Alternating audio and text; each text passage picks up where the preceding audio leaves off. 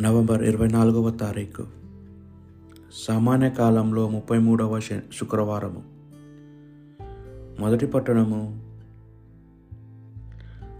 మక్కావీల మొదటి గ్రంథము. నాలుగవ అధ్యాయము ముప్పై ఆరు ముప్పై ఏడు యాభై రెండు నుండి యాభై తొమ్మిది వచనముల వరకు. యూదా అతని సోదరులు శత్రువులు ఓడిపోయిరి. కనుక మనం ఎరుసలేంనకు వెళ్ళి దేవాలయంను శుద్ధి చేసి దానికి పునఃప్రతిష్ఠ చేయదము అనుకునేది కనుక వారు సైన్యం అంతటిని తరలించుకొని సియోను కొండకు వెళ్ళిరి. గ్రీకు శకం నూట ఎనభై నూట నలభై ఎనిమిది ఏళ్ళ ఏడు క్లిసేవు అను తొమ్మిదవ నెల ఇరవై ఐదవ తేదీ నాటికి అన్యజాతి వారు పీఠంను అమంగళము చేసి ఒక ఏడాది ఆయను. ఆ దినమున ప్రజలు వేకుని లేచి తాము క్రొత్తగా నిర్మించిన పీఠము పైన ధర్మశాస్త్ర నియమమును ప్రకారము దహన బలిని అర్పించిరి.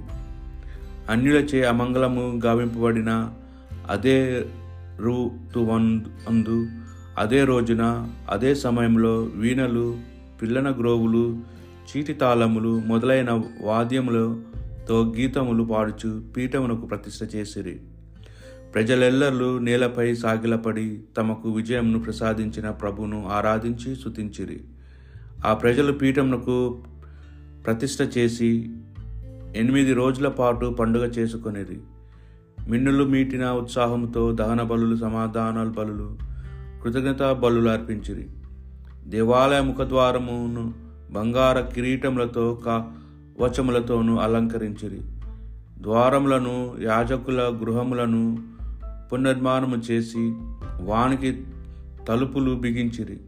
అన్యజాతి వారు వలన కలిగిన అవమానము తీరిపోయినది కనుక పెద్ద ఉత్సాహము చేసుకొనిరి. అప్పుడు యూదా అతని సోదరులు ప్రజలెల్లరూ కలిసి ఈ నియమము చేసిరి. ప్రతి ఏడు పీఠము ప్రతిష్టను పురస్కరించుకొని సంతసముతో ఉత్సాహము చేసుకోనవలెను.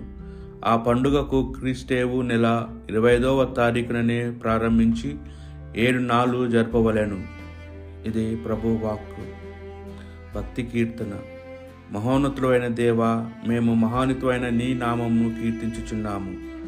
దావీదు ప్రజలందరి ఎదుట ప్రభును స్థుతించుచు ఇట్లా నేను మా పితరుడు అయిన ఇజ్రాయేలు దేవుడైన ప్రభు నీకు కీర్తి కలుగునుగాక. మహోన్నతుడైన దేవ మేము మహానితుడైన నీ నామమును కీర్తించుచున్నాము. నీవు గనుడవు శక్తిమంతుడవు మహా మానితుడవు తేజస్వి ప్రభో ప్రేతుడవు. మహోన్నతుడైన దేవ మేము మహానితుడైన నీ నామమును కీర్తించుచున్నాము.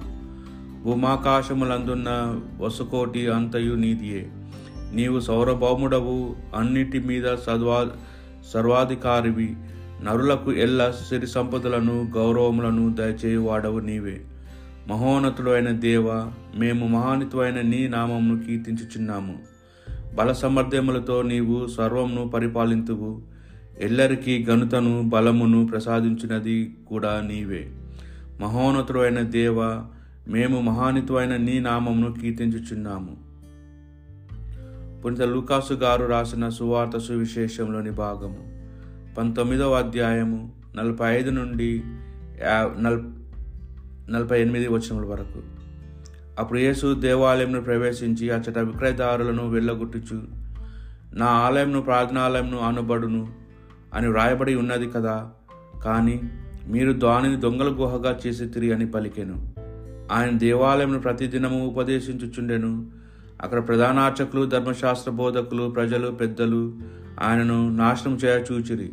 కానీ ప్రజలందరూ యేసు బోధలు ఎందు నిమగ్నులై ఉన్నందున వారికి అది సాధ్యపడలేడు ఇది ప్రభు సువిశేషము.